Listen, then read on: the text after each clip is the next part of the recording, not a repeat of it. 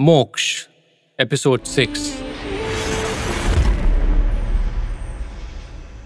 आपने पहले सुना, हार्डी प्रेस कॉन्फ्रेंस में कॉपी कैट किलर की बात बता देता है। एसपी नाराज़ होके चले जाते हैं। हार्डी मंगरू के पीछे जाता है, जो तहकीकात के दौरान भागने लग जाता है। अब आगे। जग्गी भी डर के उसके पीछे भागने लगता है। गाँव वाले सन्न रह जाते हैं। किसी को कुछ नहीं सूझता। मंगरू की बीवी डरती हुई अपने पति और हार्डी के पीछे भागती है।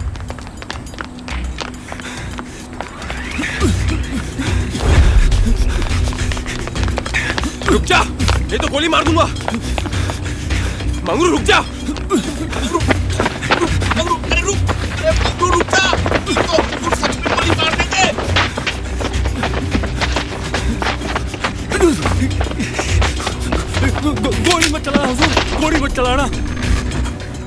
तभी मंगरू रोने लगता है। सख्त मंगरू पिघल जाता है। बस करो हुजूर बस करो। गोली मत चलाओ और मारना मत। पी के शरीर में कुछ बचा नहीं। पुरसा पुरसा हिल चुका है हुजूर। क्या किया तूने उन बच्चों के साथ? क्या किया तूने उन बच्चों के साथ? क्यों? बच्चे तेरे ही घर के आसपास मरते हैं ना? है ना?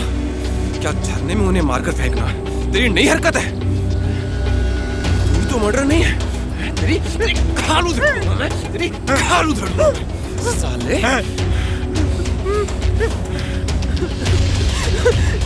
इनकी गलती नहीं है। मत मारिएगा साहब मत मारिएगा। सुन रहे हो सुन रहे हो। कह दो ना हुजूर को साहब साहब। कह दो ना। जीवन नरक कर दिया है उसने। बता दो ना। शैतान को मत बचाओ। साहब मेरा बेटा राक्षस है। क्या बताऊँ? मेरा अपना खून किस्तानी हो या अपना मंदिर या कोई पीर, हर जगह गया, पर वो ताड़ाव आसपास के बच्चों को मार ही देता है। पूछता हूँ तो बोलता है कि मज़ा आता है। बस ग्यारह साल का है। कितना छुपाऊं? मेरे खुद के तीन और पड़ोसियों के दो बच्चे मार चुका है वो। हार्डी और जग्गी सन्न रह जाते हैं। वहीं पीछे उसका खूनी बच्चा भी शोर सुन के आता है। हार्डी उसे देखता है।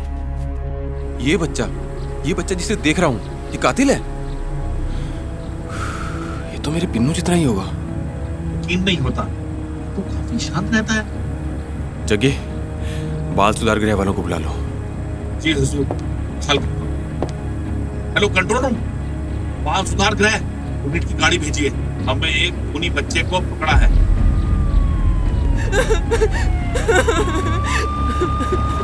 ना जाने इस वैली में कितने शैतान छुपे हैं। हार्डी बच्चे को बाल सुधार गृह भेज देता है। फिर दोनों जीप में सवार होकर घाटी की दूसरी ओर चल देते हैं। दोनों कुछ देर तक एक दूसरे से कुछ नहीं कहते। फिर हार्डी बोल पड़ता है। ये डलहौजी छोटा है पर कितने तरह की बदमाशियाँ भी हैं।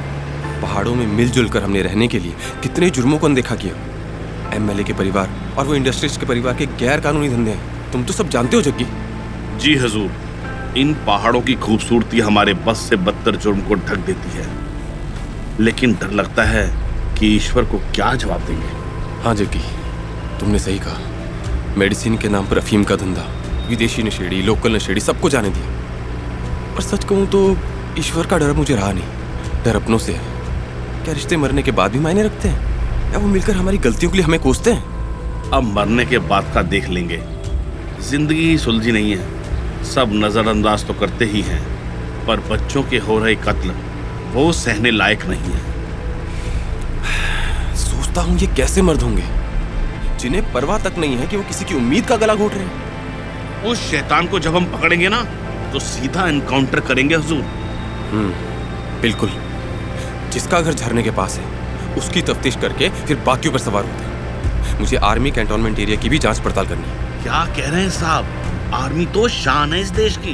हम्म। काश लोग पुलिस वालों के बारे में भी ऐसा कह सकते हैं। शक का दायरा रखना पड़ेगा जिसमें पता करो किसी रिटायर्ड फौजी के बारे में इसका ट्रैक रिकॉर्ड एब्यूजिव रहा हो। देखो उनकी इज़्ज़त है पर हमें गहराई से तो देखना होगा। बस आप उसे पकड़ लो तो हमारी इज़्ज़त भी बढ़ जाएगी। वैसे हजूर रात होने वाली है। जाने की हड़बड़ी मत करो। तो मैं अभी तो घर ले गया था। मैंने देखा तुमने घर का खाना भी बनवा लिया था। पोटली खोलो भूख लगी है। जी हजूर। दूसरी तरफ़ हार्डी और जगी थक कर हार्डी के घर जाते हैं। कोई सुराग नहीं मिलता। कैंटोनमेंट ऑफ़िस में भी उन्हें आर्मी की डिटेल्स के लिए तीन चार दिन का टाइम मांगा जाता है। तुमने मुझे खाना खिलाया। अब मैं बदले में तुम्हें रम पिलाता हूँ। रम हर गम मिटा देती है। अरे सॉरी हुजूर तकिया कलाम बोलने से पहले याद नहीं आया आपके साथ क्या हुआ है? हम्म, चलो छोड़ो जाने दो। याद ना आए इसीलिए तो पीता हूँ। दिन मेरी दुनियादारी जानता है और रात रात मेरी मजबूरी। हुजूर गुस्ताखी माफ़। पर क्या आपकी बीवी नेहा जी का पता नहीं लग सकता? टेक्नोलॉजी आ चुकी है। आप इतने जवान तो हैं। समझाइए उन्हें। बच्चे तो आप दोनों को फिर से हो ही सकते हैं। जग्गे, पूरा नशा उतार दोगे तुम। नेहा से प्यार था, उसने ही मुझे अपने से दूर किया। अंत में जाने देने का नाम ही प्यार होता है। नेहा से संपर्क टूट चुका है, घटे हाथ से हकीकत है। इसे मैं नहीं बदल सकता। एमएलए का फ़ोन। हार्डी जी आप कल बंगले पे आइए। एसपी सर से मेरी बात हुई है। केस को लेकर आपसे बात करनी है। Okay sir. एमएलए साहब ने बंगले पे बुलाया है। पीना बंद करते हैं। जीप लेकर जाओ और सवेरे मुझे पिक करो। ठीक है? ओके हजूर। मैं भी घर जाता हूँ।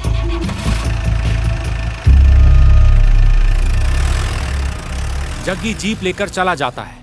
हार्डी कमरे में आता है और कोई नकाबपोश उसकी गर्दन धर दबोचता है। साला अस्पताल में बच गया पर यहाँ नहीं बचेगा तू हरदयाल।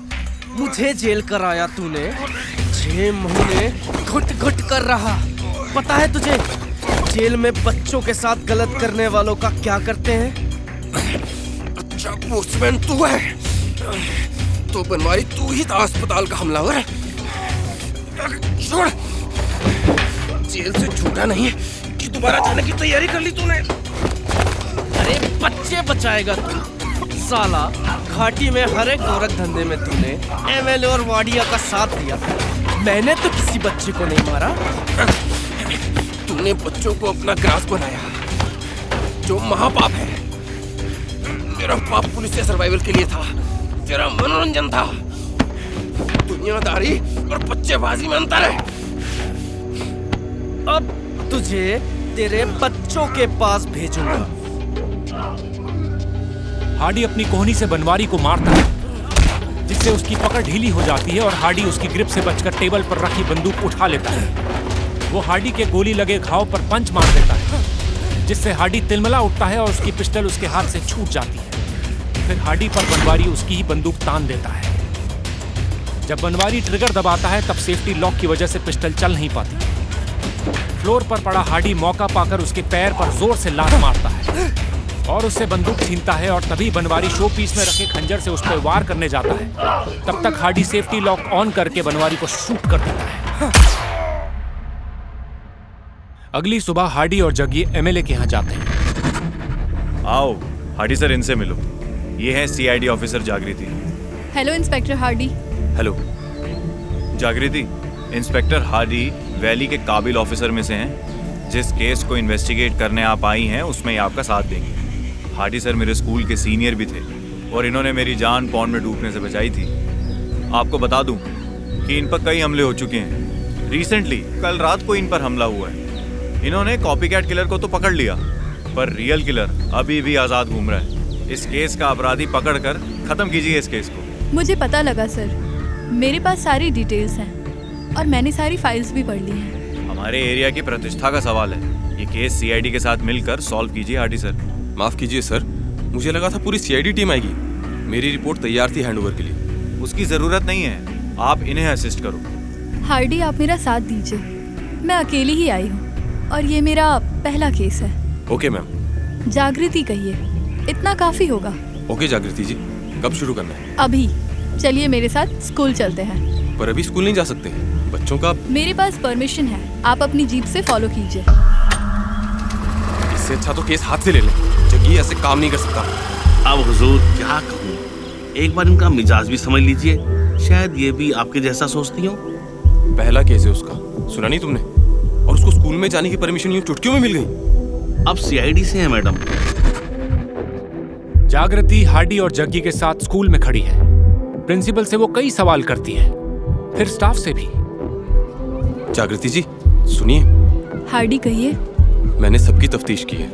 इनको क्लीन चिट दे चुका हूँ। लोअर स्टाफ में से कोई रिस्पॉन्सिबल हो सकता है। थियोरेटिकली कातिल अक्सर आसपास के लोग होते हैं। मुझे समझना है वो एंगल जो एक्सप्लोर नहीं हुआ। जैसे कि बस कंडक्टर आरडी सर और मैं उनके पीछे ही लगने वाले थे। क्यों?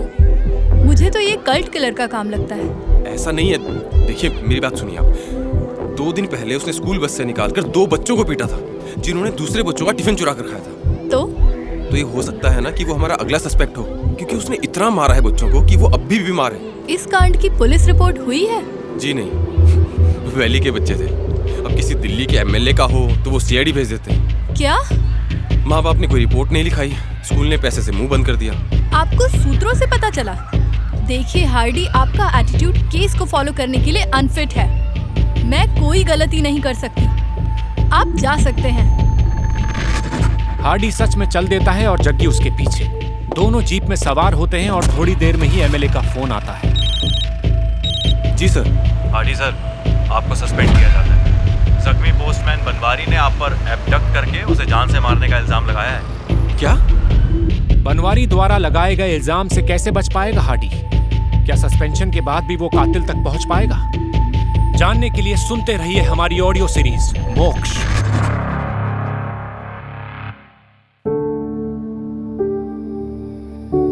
रोज बॉड Productions.